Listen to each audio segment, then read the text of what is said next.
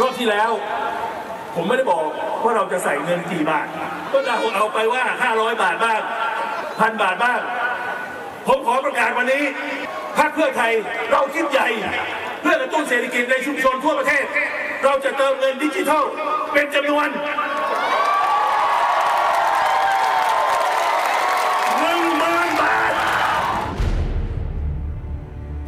ที่มีอายุเกิน 16 ปีไปมีกี่คนประมาณ 50กว่าล้านคนกลมๆแล้วกัน5แสนล้านบาทแล้วกัน 5 แสนล้านบาท เอาเงินมาจากไหน เขาบอกว่าจะเป็นการกู้เงินมาจากธนาคารของรัฐ ซึ่งก็คือธนาคารออมสินแล้วถ้าได้เงินมาแล้ว มันจะสร้างผลกระทบเชิงบวกจริงหรือเปล่า ที่ทางรัฐบาลได้คำนวณมา ถ้าลง 1 บาทจะมีตัวคูณขึ้นไปหมุนในเศรษฐกิจเพิ่มขึ้นเป็น 3 บาทหรือ 4 บาทด้วยซ้ำต้องเรียนตามตรงว่าการแจกเงินแบบที่แจกทุกคนแบบนี้จากงานวิจัยที่ผ่านๆมา ก็คำนวณออกมาแล้วจะไม่ถึง 1 จะอยู่ที่ประมาณ 0.7 ถึง 0.9 เพราะฉะนั้นลงเงินไป 1 ไม่ได้หมุนอะได้ได้ถึง 1 ด้วยซ้ำ ถ้าทำแบบนี้จริงๆเนี่ยเราก็ต้นถูกจุดหรือเปล่า ประเทศไทยตอนนี้ไม่ได้มีปัญหาหนักที่สุดอยู่ที่ดีมาน This is the Standard Podcast. The Secret Sauce. Executive Espresso สวัสดีครับ ผมเคนนักครินทร์และนี่คือ The Secret Sauce Executive Espresso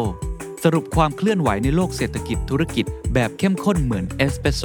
ให้ผู้บริหารอย่างคุณไม่พลาดประเด็นสำคัญ คว้าโอกาส ล่าอนาคต ล้วงอินไซต์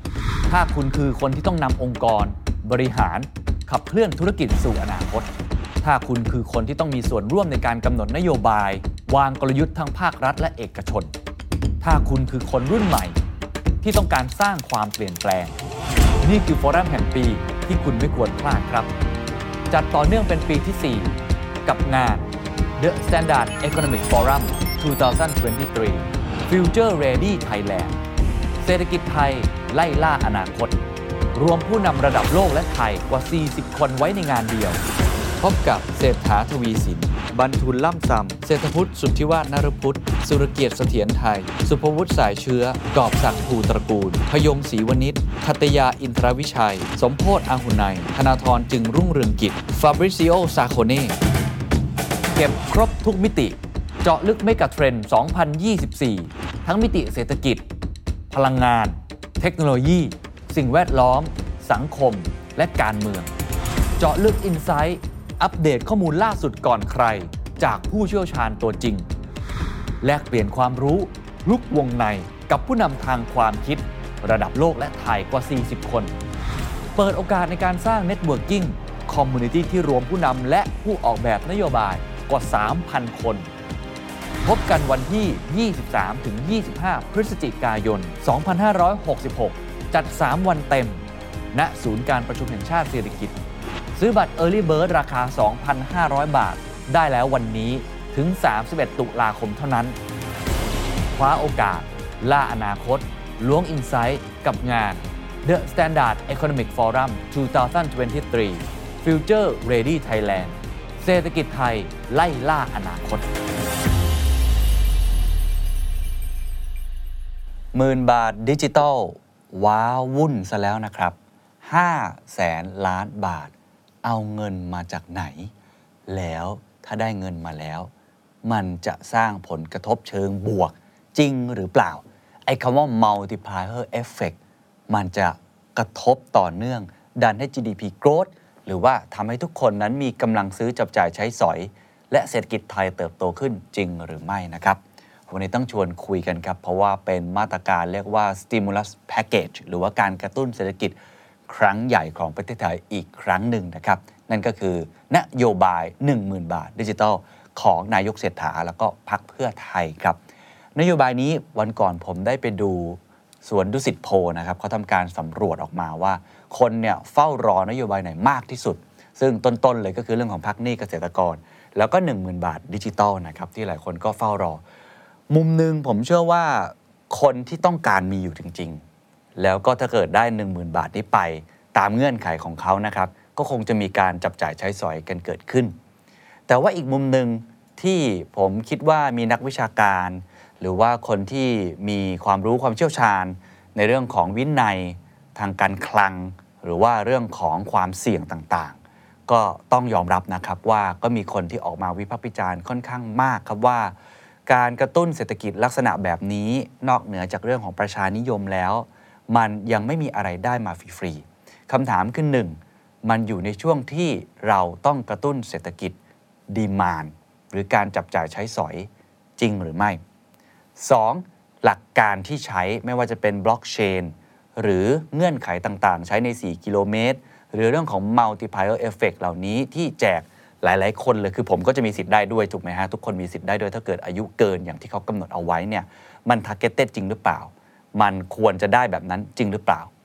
และอันที่ 3 ก็คืออย่างที่คุยกันครับเรื่องผลกระทบอื่น ๆ ที่จะสืบเนื่อง เช่นเอ๊ะมันจะมีผลทำให้เกิดเงินเฟ้อขึ้นหรือเปล่า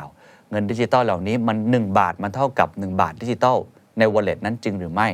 และความเสี่ยงของหนี้ที่อาจจะเกิดขึ้น เรื่องของความเชื่อมั่นของนักลงทุนต่างชาติเงินจะไหลออกหรือเปล่า เพราะว่าในช่วง 2-3 สัปดาห์ที่ผ่านมา หลายคนก็คงจะได้เห็นข่าวที่เงินนั้นมีการไหลออกไป รวมทั้งมีเรื่องของความเชื่อมั่นนะครับจะเป็นเรื่องของเรตติ้งต่างๆ ซึ่งก็จะส่งผลกระทบต่อเนื่องต่อทุกๆ ตลาดการเงิน แล้วก็ตลาดทุนนั่นเองครับ วันนี้ผมก็เลยอยากจะไปพูดคุยกับผู้เชี่ยวชาญนะครับจาก TDRI นะครับผมจะคุยกับดร กิริดาเผาพิจิต เป็นผู้อำนวยการวิจัยนโยบายเศรษฐกิจระหว่างประเทศ และการพัฒนา แล้วก็เป็นผู้อำนวยการโครงการวิเคราะห์เศรษฐกิจเชิงลึกสถาบันวิจัยเพื่อการพัฒนาประเทศไทยหรือว่า TDRI นั่นเองครับ ก่อนที่จะไปฟังเสียงของ อาจารย์นะครับ เราลองมาเกริ่นกันสักเล็กน้อยเนาะเท้าความกรรมสำหรับคนที่อาจจะไม่ได้ตามเรื่องนี้นะครับ10,000บาทดิจิตอลเนี่ยล่าสุดเนี่ยมีข้อมูลเปิดเผยออกมา ที่เริ่มเห็นช่องว่าเอาเงินมาจากไหนนะครับเงินห้ามแสนหกหมื่นล้านเนี่ยเป็นการเปิดเผยมาจากคุณสิริกัญญาจากพักก้าวไกลนะครับเขาบอกว่าจะเป็นการกู้เงินมาจากธนาคารของรัฐ ซึ่งเอ่ยนามเลยก็คือธนาคารออมสิน เราเรียก กระบวนการดังกล่าวนี้ว่าการใช้เงินนอกงบประมาณนะครับ เงินนอกงบประมาณนี้ก็จะทำให้มันจะไม่ถูกบรรจุว่าเป็นหนี้สาธารณะนั่นเอง ซึ่งก็ยังมีการพูดถึงว่าการใช้เงินนอกงบประมาณนี้ มันจะเป็นการขยายกรอบ การใช้เงินงบประมาณดังกล่าวจาก 32%เป็น 45%ก็คือเหมือนขยายเครดิตวงเงิน การรูดบัตรเครดิตอะไรแบบนั้นนะฮะ แล้วมันจะส่งผลต่อวินัยการเงินการคลัง มากน้อยแค่ไหน เพราะว่าสุดท้ายเนี่ยเราก็ต้องเอาเงินไปคืน ธนาคารออมสินถ้าตามข่าวเนี่ยนะครับอยู่ดีใช่หรือไม่ จริง ๆ เกิดเคสเหล่านี้ในอดีตอยู่แล้วนะครับเคยมีเรื่องของธนาคารเพื่อการเกษตร ก็มีการกู้หนี้ยืมสินของเขามาเช่นเดียวกัน มันดูเป็นการใช้เงินนอกงบประมาณอีกรูปแบบหนึ่งที่มีรูปแบบที่เคยใช้กันมาก็จริง แต่ในโลกนี้ไม่มีอะไรฟรี ก็เลยทำให้นักวิชาการหลายคนค่อนข้างกังวลนะครับ แล้วก็อีกเรื่องหนึ่งก็คือคนก็เริ่มกังวลเรื่องของการสุ่มให้เกิดเงินเฟอ้อมากขึ้นนะครับ ซึ่งอย่างล่าสุดเองเนี่ย อันนี้อาจจะไม่ใช่เหตุการณ์ที่เป็นเกี่ยวเนื่องกันสัทีเดียว แต่ว่าเล่าเป็นบริบทนะครับ เป็นฟุตโนตให้ฟังก็คือ คณะกรรมการนโยบายการเงินทำการขึ้นดอกเบี้ยอีก 0.25%นะครับ ก็คือ 2.5%ก็ถือว่าเป็นระดับสูงสุดในรอบ 10 ปีของดอกเบี้ยเชิงนโยบาย อันนี้ถ้าอ่านตามแถลงการของทางคณะกรรมการนโยบายการเงิน ก็จะเห็นชัดเจนว่าน่าจะเป็นการขึ้นครั้งสุดท้ายแล้วครับในครั้งนี้ ซึ่งคือการขึ้นดอกเบี้ย ที่ทำให้เรามีต้นทุนทางการเงินที่สูงมากขึ้นเรื่อยๆนะครับ เพราะฉะนั้นอันนี้ก็น่าสนใจว่า ถ้ามีการสมเงินลงไป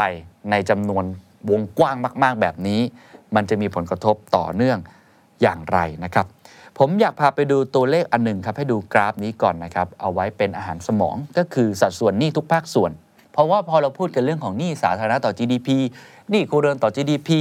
หรือว่าหนี้ของรัฐบาลต่างๆ นานาแบบนี้เนี่ยจริงๆ เราน่าจะไปดูกับต่างประเทศกันบ้างว่า จริง ๆ แล้วถ้าเทียบกันเนี่ยเป็นยังไงนะครับมันมีการทำตัวเลขออกมานะครับเป็นตัวเลขที่เขาเอาหนี้ทุกอย่างมามัดรวมกันหมดเลย ก็คือหนี้รัฐบาลหนี้ภาคการเงินหนี้บริษัทเอกชนที่ไม่ใช่สถาบันการเงิน แล้วก็หนี้ครัวเรือน เอามารวมกันทั้งหมดครับ แล้วก็คิดเป็นสัดส่วนต่อ GDP เท่าไหร่ในแต่ละประเทศ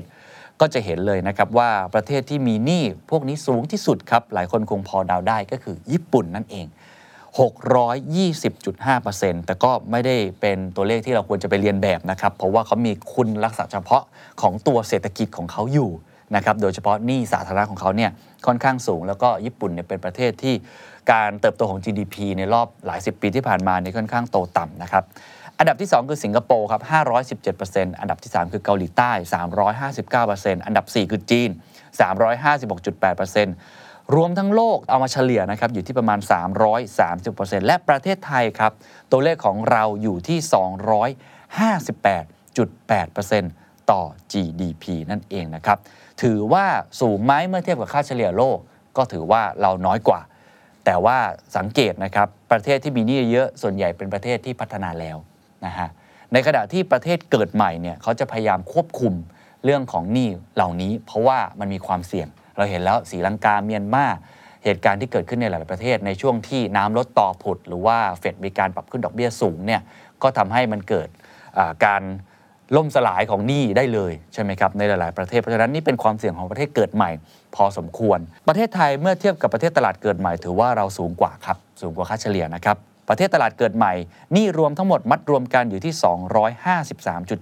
253.7%ของไทยอยู่ที่ 258.8%อันนี้ก็เป็นตัวเลขเอามาให้ดูว่า ถ้าดูในแง่ของโดยรวมทั้งหมดที่เทียบกับประเทศเกิดใหม่ก็ถึงถือว่าเราสูง ทีนี้คำถามก็คือลองไปดูเส้นในกันครับว่าหนี้ของไทยประกอบไปด้วยอะไรบ้างและกี่เปอร์เซ็นต์นะครับอันดับแรกคือหนี้ครัวเรือนครับอันนี้หลายคนทราบอยู่แล้วว่าโอ้สูงขึ้นมาตลอดทุกปีเลย ไปถึงประมาณ 90%แล้วใช่ครับ ตอนนี้ก็คือ 86.8%นะครับ2คือหนี้บริษัทเอกชนที่ไม่ใช่สถาบันการเงินครับอันนี้อยู่ที่ 84.5%แล้วก็หนี้รัฐบาลคือ 54%หนี้ภาคการเงิน 33.5% ซึ่งในความหมายของรายงานของสถาบันการเงินระหว่างประเทศ นี่รัฐบาล 54%นั้นไม่ได้รวม หนี้รัฐวิสาหกิจ ซึ่งหากรวมกันแล้วก็จะทำให้รัฐบาลมีสัดส่วนนี้อยู่ที่ 61.69%ตัวเลขนี้จำได้ไหมครับ คุ้นๆใช่ไหมครับ ก็คือตัวเลขหนี้สาธารณะต่อ GDP โดยรวมที่เราขยายกรอบออกไปเป็น 70%นั่นเองอะเพราะฉะนั้นฟังมาทั้งหมดครับคำถามก็คืออ่ามุมหนึง เรามองว่าเรื่องนี้มันเป็นเรื่องปากท้องต้องมีการกระตุ้น แต่ทุกอย่างต้องมีเสถียรภาพ ทุกอย่างต้องมีการบริหารความเสี่ยง เพราะว่าไม่มีอะไรได้มาฟรีๆ ลองไปฟังอาจารย์พูดกันว่ากลไกการใช้เงินของรัฐ จริงๆทำได้กี่รูปแบบอย่างไร จากข่าวที่ออกมาล่าสุดจะส่งผลต่อวินัยการเงินการคลัง และภาพรวมของเศรษฐกิจไทย เราควรกังวลหรือไม่ครับ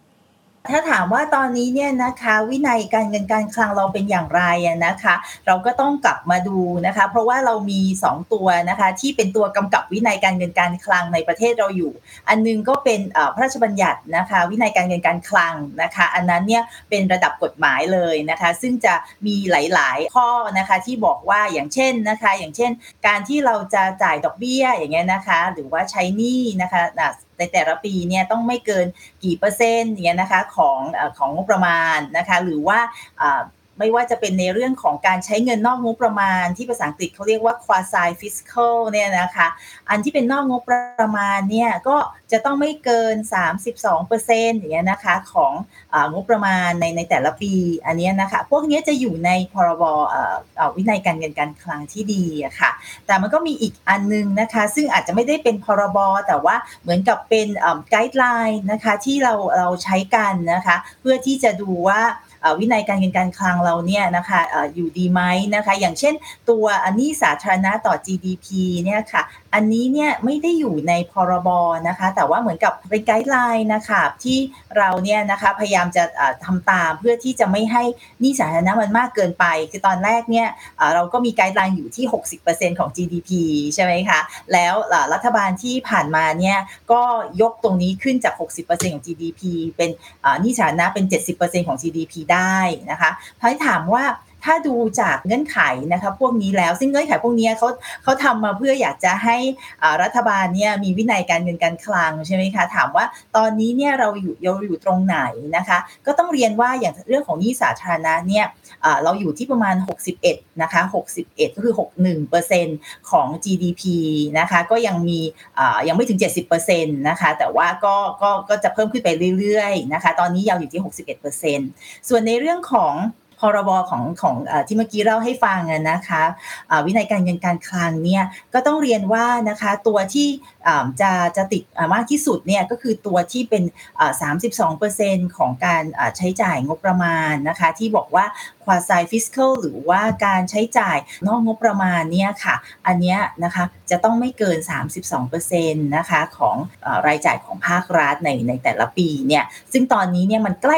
32%มากแล้ว เพราะฉะนั้นเนี่ย ถ้าภาครัฐเนี่ยนะคะจะต้องกู้ยืมเงินมานะคะหรือว่าจะใช้การกู้ยืมที่ที่นอกงบประมาณก็ตามเนี่ยนะคะมันก็จะไม่ 32%เนี่ยมันก็จะก็จะไม่ได้ละนะคะมันจะชนละ เพราะฉะนั้นก็เลยมีแนวคิดนะคะว่าอาจจะต้องนะคะเอาพรบเนี่ยนะคะเข้าสภาใหม่เพื่อจะแก้ไขนะคะให้ยกระดับจาก 32%เนี่ยขึ้นไปเป็นสัก 45%นะคะซึ่งตรงนี้เนี่ยก็ถามว่า ทำได้ไหมนะคะ ถ้าสภาผ่านให้เนี่ยก็ทำได้นะคะก็ทำได้แล้วก็ต้องดูอีกอตัวอื่นๆอย่างที่เรียนนะคะ ว่าการใช้ใช้นี่ในแต่ละปีอย่างเงี้ยนะคะ ต้องไม่เกิน 15%นะคะของงบประมาณในปีนั้นอะไรก็เงื่อนไขอื่นเนี่ยก็ต้องเข้านะคะ ซึ่งถามว่าทำได้ไหมนะคะ ตอนนี้เนี่ยคือรัฐบาลก็ยังทำได้นะคะ แต่ความเป็นห่วงที่มีคือไม่ใช่วันนี้ค่ะ คือในระยะยาวต่อไปใช่ไหมคะอีก 5 ปีต่อไปคือยังไงมันก็เป็นเป็นการกู้ยืมเงินใช่ไหมคะยังไงก็ต้องใช้หนี้นะคะหนี้ไม่ว่าจะมาจากในกู้โดยตรงจากภาครัฐบาลกลางนะคะหรือให้รัฐวิสาหกิจกู้ให้หรือว่าจะเป็นพวกนอกงบประมาณอย่างเงี้ยนะคะซึ่งให้ให้ทางกองทุนอะไรต่างๆเนี่ยกู้อย่างเงี้ยนะคะ พวกนี้เนี่ยก็เป็นหนี้ซึ่งเราก็ต้องใช้ในอนาคตทั้งนั้น แล้วการที่เราจะใช้หนี้ในอนาคตเนี่ย ก็มีมีหลายวิธีนะคะ ก็ต้องเรียนว่าพูดกันเยอะๆก็คือว่าอาจจะมีการเก็บภาษีใช่ไหมคะมาเก็บภาษีเพื่อที่จะได้นะคะมีเงินใช้หนี้นะคะในอนาคต ตรงนี้เนี่ยนะวิธีการเก็บภาษีเนี่ยก็มีอีกหลายวิธีเหมือนกันนะคะ แต่ยังไงก็ตามเนี่ยนะคะหลักๆเลยในการที่จะหาเงินมาใช้หนี้เนี่ยก็คือหนึ่งก็คือเก็บภาษีใช่ไหมคะถ้าภาษีเนี่ยนะคะสามารถที่จะเก็บได้เยอะเพราะว่าเศรษฐกิจโตนะคะเราเก็บภาษีได้เพิ่มขึ้นเนี่ยมันก็ไม่มีความจำเป็นที่จะต้องเพิ่มภาษีหรือว่าเพิ่มอัตราภาษีใช่ไหมคะหรือเพิ่มประเภทภาษีนะคะ แต่ว่าถ้าเศรษฐกิจไม่ได้โตอย่างที่คาดเอาไว้เนี่ยแน่นอนมันก็มีโอกาสที่รัฐบาลอาจจะต้องขึ้นอัตราภาษีใช่ไหมคะหรือว่าวิธีที่ 2 ก็คือว่าเพิ่มประเภทภาษีนะคะแล้ววิธีที่ 3 ก็คือพยายามโกยนะโกยประชาชนหรือว่าธุรกิจเนี่ยเข้าระบบภาษีให้มากขึ้นนะคะ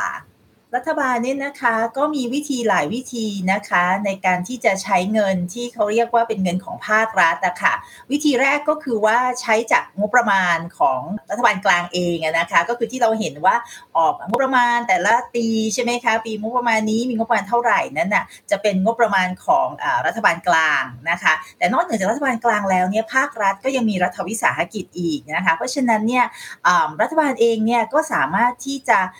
มีการใช้จ่ายเงินนผ่านรัฐวิสาหกิจได้ด้วยนะคะนั่นคือช่องทางที่ 2 ช่องทางที่ 3 ก็คือว่าจะมีพวกกองทุนนะคะที่อยู่นอกงบประมาณนะคะซึ่งตรงนี้ค่ะ มันก็เป็นส่วนของภาครัฐละค่ะ แต่ว่ามันไม่ได้นับนะคะ เป็นอยู่ในงบประมาณนะคะ อย่างเช่นอะไรอย่างเช่น กองทุนน้ำมันอย่างเงี้ยนะคะ จะเป็นกองทุนที่อยู่นอกงบประมาณ อันนี้รัฐบาลก็สามารถที่จะใช้กองทุนนี้นะคะ ในการที่จะใช้จ่ายได้ด้วย เพราะฉะนั้นหลักๆกันนะคะ ก็จะมี 3 วิธีนี้นะคะ แน่นอนนะคะการที่จะหาเงินนะคะเข้ามาในการที่จะใช้จ่ายในแต่ละวิธีเนี่ยก็มีหลายอย่าง เดี๋ยวเราอาจจะมาขอคุยกันตรงนั้นนะคะแต่หลักๆนะคะในการใช้เงินเนี่ยก็จะมี 3 ช่องทางนี้ค่ะ ความเหมาะสมนะคะ ถามว่ามีความเหมาะสมไหมนะคะที่จะ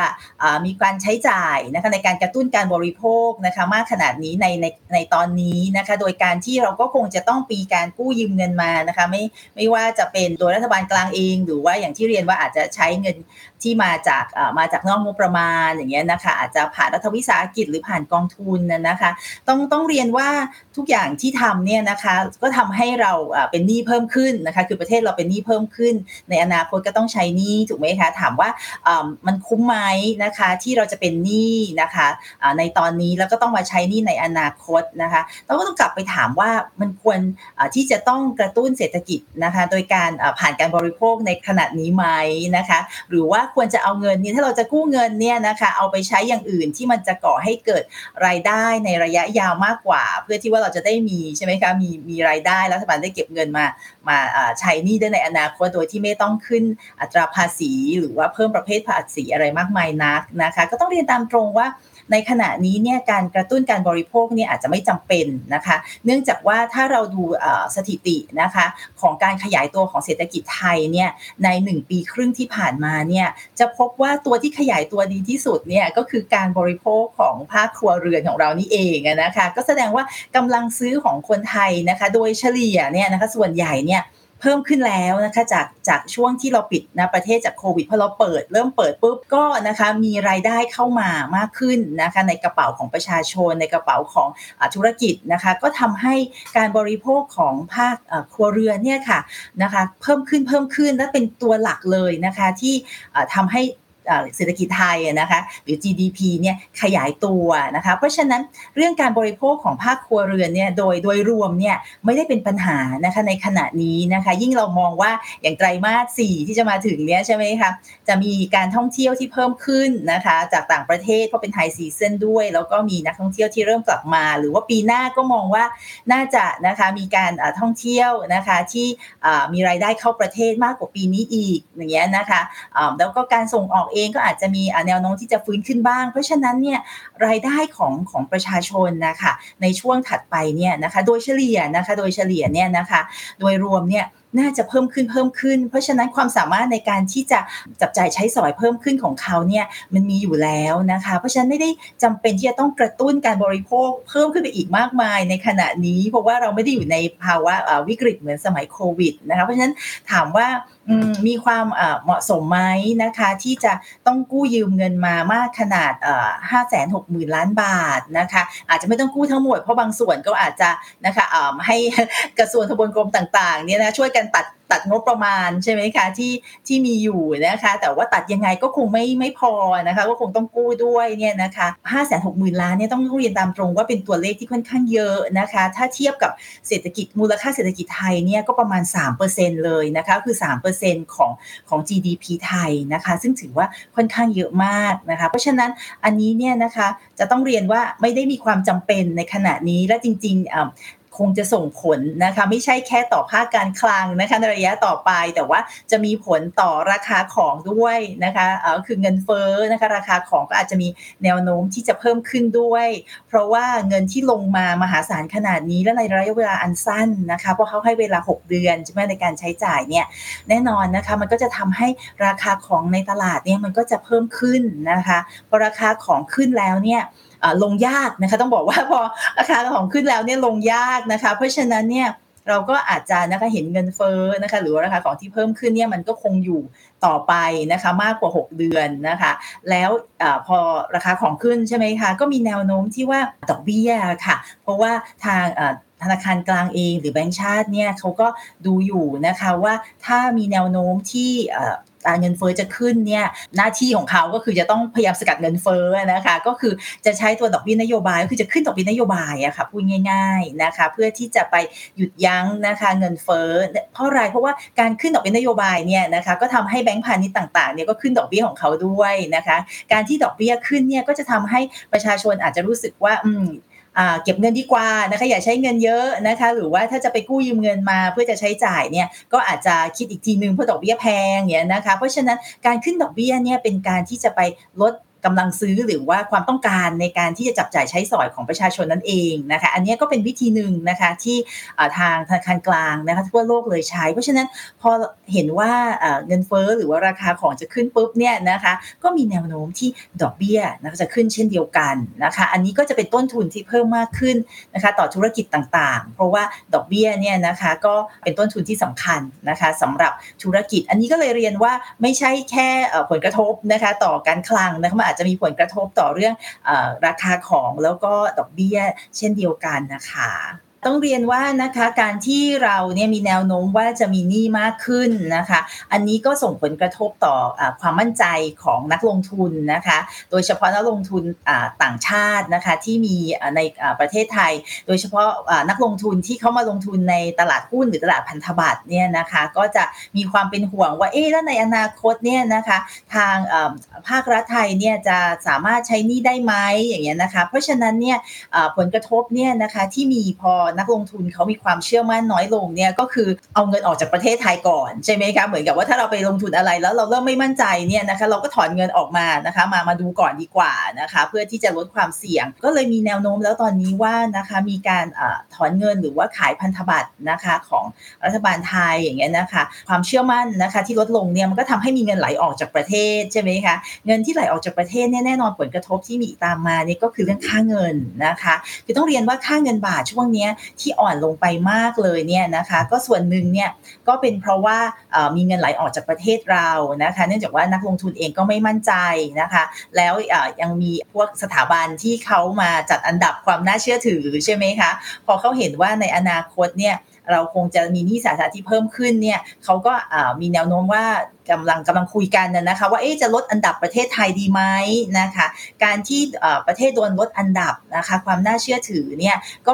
ทำให้นักลงทุนนะคะโดยเฉพาะนักลงทุนต่างชาติเนี่ยที่เข้ามาซื้อหุ้นหรือซื้อพันธบัตรเนี่ยรู้สึกว่าเออควรจะเอาเงินออกจากประเทศไทย หรือว่าลงทุนประเทศไทยน้อยลงนะคะ อันนี้ก็นะคะเป็นผลกระทบที่จะตามมาอย่างที่เรียนนะคะว่าพอนักลงทุนเนี่ยนะคะไม่มั่นใจแล้วก็ถอนเงินออกจากประเทศเราเนี่ย ผลที่จะตามมานะคะ ก็คือเรื่องค่าเงินนะคะ ค่าเงินของเราเนี่ยก็จะมีแนวโน้มที่จะจะอ่อนลงนะคะ แต่ก็เรียนตามตรงนะคะว่าค่าเงินบาทเนี่ยไม่ได้ขึ้นอยู่กับเงินที่ไหลออกหรือไหลเข้าจาก ตลาดหุ้นหรือตลาดพันธบัตรเท่านั้นนะคะ แน่นอนว่าค่าเงินบาทเนี่ยนะคะ มันก็ขึ้นอยู่กับเงินที่ไหลเข้าไหลออกจากด้านการค้าของเราใช่ไหมคะถ้าเรามีการส่งออกมากกว่านำเข้ามีเงินไหลเข้าประเทศเนี่ยนะคะ ค่าเงินบาทก็มีแนวโน้มที่จะแข็งขึ้นได้นะคะ หรือว่าถ้ามีนักท่องเที่ยวต่างชาติเข้ามามากขึ้น อันนี้ก็มีเงินเข้ามาในประเทศมากขึ้นนะคะ อันนี้ก็ช่วยให้ค่าเงินบาทแข็งขึ้น หรือว่าถ้ามีการลงทุนจากต่างชาตินะคะที่เข้ามาลงทุนจริง ๆ คือว่ามาเช่าที่สร้างโรงงานเนี้ยนะคะ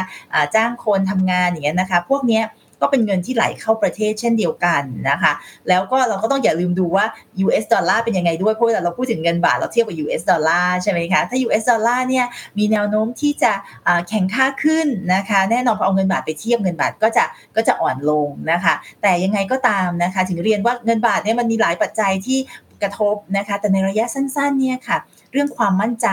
ของนักลงทุน ซึ่งทำให้เขาเนี่ยถอนเงินออกจากประเทศเราเนี่ยแน่นอนมันก็มีผลกระทบนะคะ อาจจะไม่ได้มากมายนะคะต้องเรียนตามตรงว่าในในร้อยเปอร์เซ็นของเงินที่ไหลเข้าออกในประเทศไทยเนี่ยนะคะมีประมาณแค่ยี่สิบเปอร์เซ็นต์นะคะที่เป็นเงินที่ไหลเข้าออกจากตลาดหุ้นกับตลาดพันธบัตรนะคะ แต่ว่ามันก็มีผลกระทบใช่ไหมคะถ้าเขาเอาเงินออกไปอย่างรวดเร็วระยะสั้นเนี่ยมันก็มีส่วนที่จะทำให้ค่าเงินบาทเราในระยะนั้นนะคะ อ่อนตัวลงไปได้อะค่ะ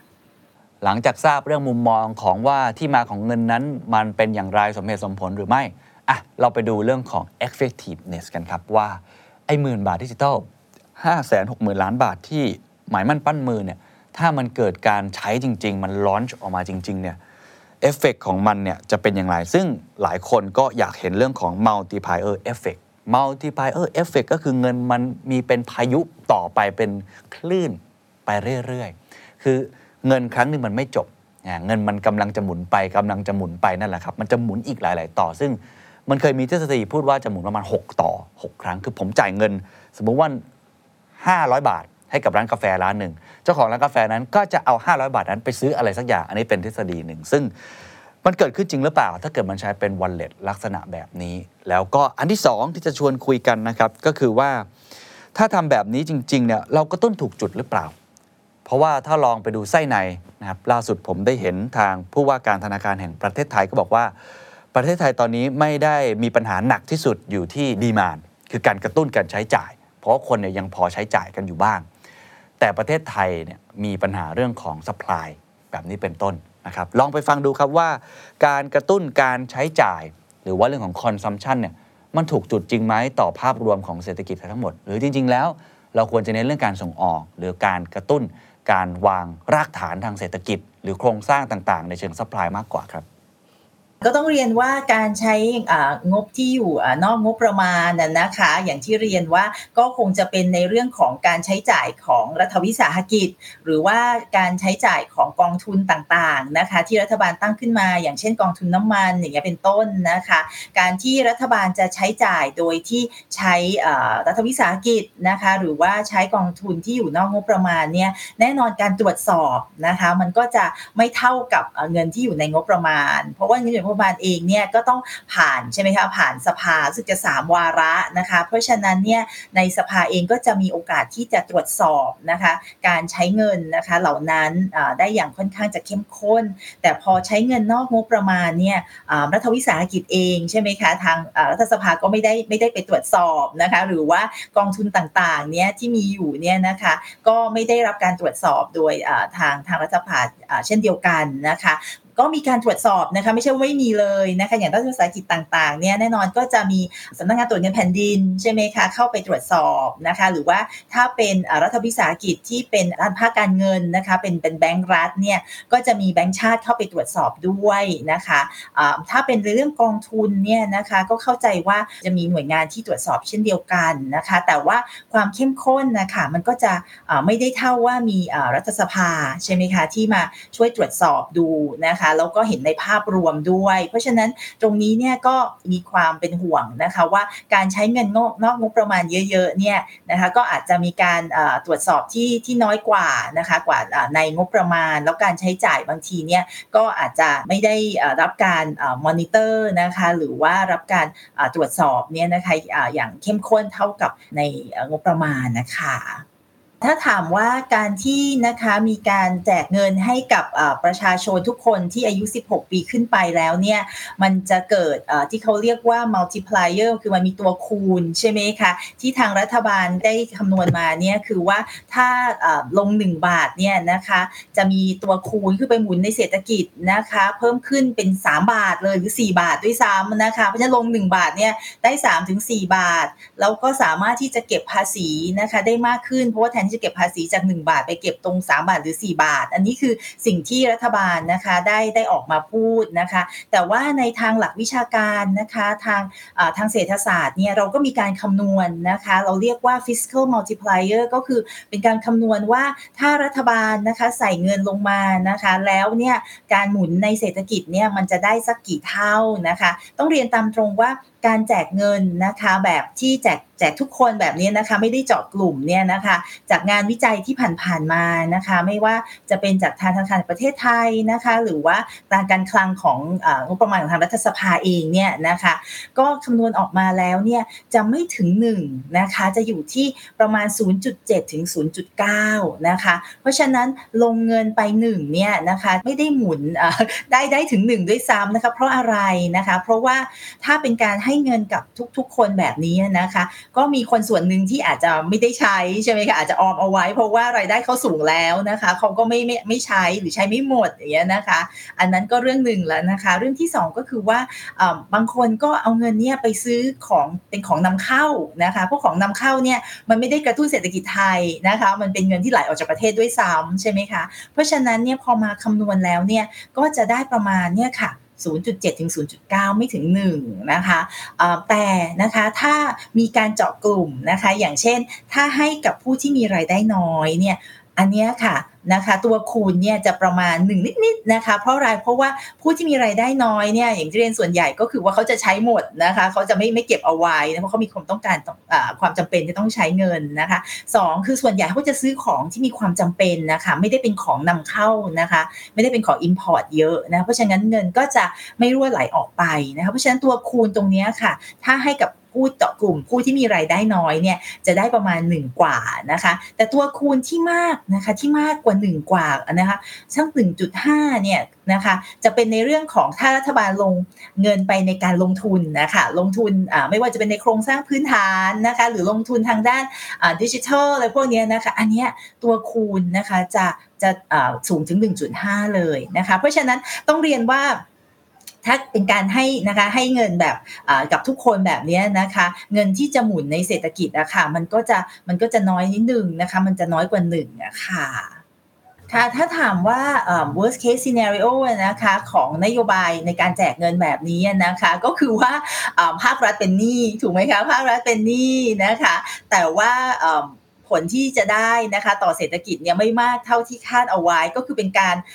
ลงทุนที่ไม่คุ้มค่านั่นเองนะคะเพราะว่าพอลงเงินไปใช่ไหมคะห้าแสนหกหมื่นล้านบาท ก็หวังว่าจะหมุนในเศรษฐกิจหลายรอบนะคะแล้วก็จะสามารถเก็บภาษีได้มากขึ้นนะคะผลกระทบอันนึงก็คือว่าคงเก็บภาษีไม่ได้มากอย่างที่คาดไว้เพราะอย่างที่เรียนแล้วว่าค่ะว่าตัวคูณมันไม่ได้เยอะขนาดนั้นนะคะสองก็คือว่าเราก็จะเป็นหนี้ใช่ไหมคะในอนาคตก็คือว่าผลกระทบระยะยาวก็คือว่ารัฐบาลก็ต้องหาเงินมาใช้หนี้นะคะไม่ว่าจะเป็นการนะคะเก็บภาษีเพิ่มนะคะหรือว่าอาจจะต้องเพิ่มประเภทภาษี หรือว่าอาจจะต้องอพยายามโกยคนแล้วก็โกยทางธุรกิจเนี่ยเข้าสู่ระบบภาษีให้มากขึ้นนะคะ อันนี้คือเป็นผลผลกระทบที่ที่มีที่มองเห็นนะคะ สุดท้ายครับข้อเสนอแนะจาก TDRI ครับว่า ถ้าทุกคนครับมีเงินครับ 560,000 ล้านบาทในกระเป๋าครับ ทุกคนเป็นนายกนะฮะ คุณจะเอาไปใช้ทำอะไร โดยมีเงื่อนไขสำคัญแน่นอนก็คือ ใช้แล้วมันต้องเกิดผลลัพธ์ที่ Impact ที่สุดถูกไหมได้ผลประโยชน์มากที่สุดคำถามคือมันใช่เรื่องของหมื่นบาทดิจิทัลหรือเปล่า หรือว่าจริง ๆ แล้วมันมีทางเลือกอื่น ๆ มีนโยบายอื่น ๆ ทุกท่านลองคอมเมนต์กันแชร์กันเข้ามาได้นะครับแล้วก็ลองไปฟังอาจารย์สรุปในเชิงวิชาการกันครับ ข้อเสนอแนะต่อนโยบายเงิน 1 0,000 บาทดิจิทัลนะคะ ก็ต้องเรียนว่าถ้าอยากจะให้ตัวคูณเนี่ยในเศรษฐกิจเนี่ยมันเยอะกว่า1เนี่ยนะคะก็อาจจะต้องเจาะกลุ่มนะคะก็คือว่าให้นะคะให้เงินกับคนที่มีรายได้น้อยนะคะ เป็นหลักนะคะ ส่วนคนอื่นๆนะคะ ที่ไม่ได้มีรายได้น้อยเนี่ยก็อาจจะไม่ได้จำเป็นที่จะต้องต้องได้รับเงินเนี่ยก็ไม่ไม่ไม่ต้องให้เขา อันนี้ก็เป็นการประหยัดเงินของภาครัฐด้วยนะคะแล้วก็เป็นการช่วยคนอย่างเจาะกลุ่มนะคะ แถมยังมีนะคะเงินที่จะหมุนนะคะในเศรษฐกิจนะคะมากกว่า 1 เท่าด้วยนะคะ เพราะฉะนั้นเนี่ยการเจาะกลุ่มเนี่ยอาจจะเป็นวิธีหนึ่งนะคะ แต่ก็เข้าใจว่าทางภาครัฐเนี่ยได้ออกนโยบายไปแล้วว่าอยากจะให้ใช่ไหมอยากจะให้ทุกคนที่อายุ 16 ปีขึ้นไปนะคะถ้าถ้าไม่สามารถจะเจาะกลุ่มได้นะคะแล้วเราก็จะให้ทุกคนเนี่ยก็ยังอยากจะขอเสนอว่า เราสามารถที่จะใส่เงื่อนไขเข้าไปได้นะคะว่าอยากจะให้คนที่ได้รับเนี่ยเอาไปใช้ทำอะไรบ้างนะคะ ก็เลยอยากจะแนะนำว่าแทนที่จะให้ประชาชนเนี่ยนะคะเอาเงิน 1 0,000 บาทเนี่ยไปใช้จับจ่ายใช้สอยซื้อของนะคะทั้งหมดเนี่ยเราอาจจะแบ่งสักประมาณ 2,000 หรือ 3,000 บาทนะคะ เพื่อที่จะให้เขาเอาไปพัฒนาตนเองก็คือไปไปอบรมนะคะ ก็คือพูดง่าย ๆ ก็คือรัฐบาลเนี่ยนะคะให้เงินสนับสนุนในการที่แต่ละคนเนี่ยจะไปอบรมเพิ่มทักษะให้ตนเองนะคะเพราะว่าอันเนี้ยถือว่าเป็นการลงทุนในทรัพยากรมนุษย์แล้วก็จะสามารถส่งผลในระยะยาว เพราะว่าพอคนมีทักษะที่ดีขึ้นใช่ไหมคะก็มีโอกาสที่จะสามารถหางานนะคะหรือว่าทำงานที่ได้รายได้มากขึ้นเนี่ยก็จะเป็นการจริงๆอะเป็นการกระตุ้นการบริโภคแบบยั่งยืนนะคะเนื่องจากว่าเราก็คงไม่คาดว่าทางรัฐบาลเนี่ยจะสามารถที่จะมาให้เงินเราได้ทุกๆ ปีนะคะ แต่ว่าถ้าเรามีงานที่มีรายได้ที่สูงขึ้นเนี่ยเราก็จะสามารถที่จะจับจ่ายใช้สอยนะคะมากขึ้นในอนาคตได้ค่ะก็เลยเป็นการนะคะให้เงินที่ไปพัฒนาคนเพื่อที่เขาจะได้บริโภคอย่างยั่งยืนมากขึ้นนะคะ จริง ๆ แล้วถ้าถามว่าถ้ารัฐบาลอยากจะกระตุ้นเศรษฐกิจและให้เศรษฐกิจโตอย่างยั่งยืนไปในระยะยาวเนี่ยนะคะการที่จะเอาเงินเนี่ยนะคะไปลงทุนนะคะน่าจะเป็นการตอบโจทย์นะคะที่ดีกว่าการกระตุ้นการบริโภคนะคะเพราะว่าการลงทุนเนี่ยมันเป็นการที่เอาเงินใส่ในวันนี้แต่มันกินยาวอะค่ะอย่างเช่นการลงทุนในโครงสร้างพื้นฐานเองนะคะเพื่อที่จะให้ธุรกิจต่างๆอย่างเงี้ยนะคะสามารถที่จะทำธุรกิจโดยต้นทุนโลจิสติติกลดลง อันนี้ก็เป็นอันนึงที่สามารถที่จะทำให้ธุรกิจเขาเติบโตใช่ไหมคะในประเทศไทยอาจจะเป็นการดึงดูดนะคะเม็ดเงินลงทุนจากต่างชาติด้วยนะคะ ต้องเรียนว่าการลงทุนโครงสร้างพื้นฐานเนี่ยก็อาจจะรวมการลงทุนในการที่จะพัฒนานะคะโครงสร้างทางดิจิทัลของประเทศไทยด้วยนะคะ ระบบอินเทอร์เน็ตระบบอะไรอย่างเงี้ยนะคะ ซึ่งให้ดีขึ้น หรือว่าจะเป็นการลงทุนนะคะ เพื่อที่จะลดคาร์บอนอย่างเงี้ยนะคะในประเทศไทยนะคะ ก็คือเพื่อที่ว่านะคะธุรกิจต่างๆเนี่ยเขาจะได้สามารถที่จะทำธุรกิจได้สะดวกขึ้นในอนาคตเพราะว่าโลกอนาคตเนี่ยนะคะทุกคนก็ต้องการนะคะสินค้าที่เป็นสีเขียวมากขึ้นนะคะแล้วยังสามารถที่จะช่วยลดความเสี่ยงนะคะที่จะมีที่จะเกิดขึ้นจากอย่างภาวะสภาพภูมิอากาศที่แปรปรวนได้ด้วยนะคะการลงทุนพวกนี้ค่ะจะทำให้นะคะไม่ใช่แค่ธุรกิจนะคะแต่ภาคการเกษตรเราเองนะคะก็สามารถที่จะเติบโตอย่างยั่งยืนได้มากขึ้นนะคะเพราะฉะนั้นการลงทุนอย่างที่เรียนเมื่อกี้เนี้ยค่ะว่าตัวคูณของเขาเองเนี่ยนะคะก็จริงๆก็มากกว่าหนึ่งด้วยก็คือถ้าเราลงเงินไปในการลงทุนเนี่ยนะคะ มันจะหมุนในเศรษฐกิจนะคะมากกว่าหนึ่งรอบอาจจะถึงรอบครึ่งนะคะ อันนี้ก็จะทำให้รัฐบาลเองก็จะสามารถเก็บภาษีได้มากขึ้นด้วย เพราะฉะนั้นเนี่ยถ้ามีเงินนะคะ ตอนนี้เนี่ยแนะนำว่านะคะอยากจะให้ไปลงทุนนะคะในเรื่องของหรือว่าจะไปใช้จ่ายในการลงทุนนะคะ มากกว่าการที่จะมากระตุ้นการบริโภคะค่ะ ถ้าถามว่าความกังวลที่มีต่อนโยบายที่ออกมาที่มากที่สุดนั้นนะคะ ก็คือความยั่งยืนนะคะของการเติบโตของเศรษฐกิจไทยนะคะ ซึ่งอันนี้เนี่ยก็รวมถึงว่า ความยั่งยืนทางการคลังของภาครัฐด้วยนะคะ เพราะว่าถ้ามีหนี้เยอะใช่ไหมคะในอนาคตเนี่ยก็แปลว่าก็ต้องเก็บภาษีมากขึ้นนะคะ อันนี้ก็ทำให้เอ่อกำลังซื้อของคนเนี่ยที่ต้องโดนเก็บภาษีหรือธุรกิจห้างร้านเนี่ยนะคะก็อาจจะลดลงในอนาคตนะคะ หรือว่าถ้าจะเอ่อเป็นนักลงทุนต่างชาติที่อยากจะเข้ามาเมืองไทยอย่างเงี้ยนะคะก็เห็นว่าเราต้องเก็บภาษีมากขึ้นอย่างเงี้ยนะคะเขาก็อาจจะไม่อยากจะมาลงทุนใช่ไหมคะเพราะฉะนั้นเนี่ยนะคะการที่เรามีมาตรการแบบนี้ระยะสั้นเนี่ยต้องเรียนว่า ส่งผลในระยะยาวนะคะ ต่อความยั่งยืนของการเติบโตนะคะของเศรษฐกิจไทย แล้วก็ความกินดีอยู่ดีด้วยนะคะ เพราะว่าในอนาคตเองเนี่ยถ้าเราไม่มีเงินนะคะที่จะไปลงทุนนะคะหรือว่าไม่มีเงินที่จะช่วยเหลือกลุ่มคนที่อ่าจำเป็นจริง ๆ ที่จะต้องได้รับความช่วยเหลือนะคะ อย่างเช่น ผู้สูงวัยที่มีรายได้น้อยอย่างเงี้ยนะคะ อันนี้นะคะก็จะทำให้เศรษฐกิจไทยเองเนี่ยไม่ใช่แค่โตช้านะคะ แต่ว่าก็จะนะคะไม่สามารถที่จะกระจายใช่ไหมคะะความเจริญเติบโตหรือว่ารายได้เนี่ย ไปสู่กลุ่มคนที่ยังจำเป็นที่จะต้องได้รับความช่วยเหลืออยู่อย่างเงี้ยนะคะอันนี้ค่ะเป็นสิ่งที่เราเป็นห่วงมากที่สุดนะคะสำหรับนโยบายครั้งนี้ไม่ใช่ในระยะสั้นนะคะระยะสั้นเห็นว่าคงทำได้นะคะแต่ความเป็นห่วงนะคะก็คือในระยะยาวมากกว่าค่ะว่าเศรษฐกิจไทยเนี่ยเราจะเติบโตแบบกระจายนะคะได้ยากขึ้นในอนาคตนะคะ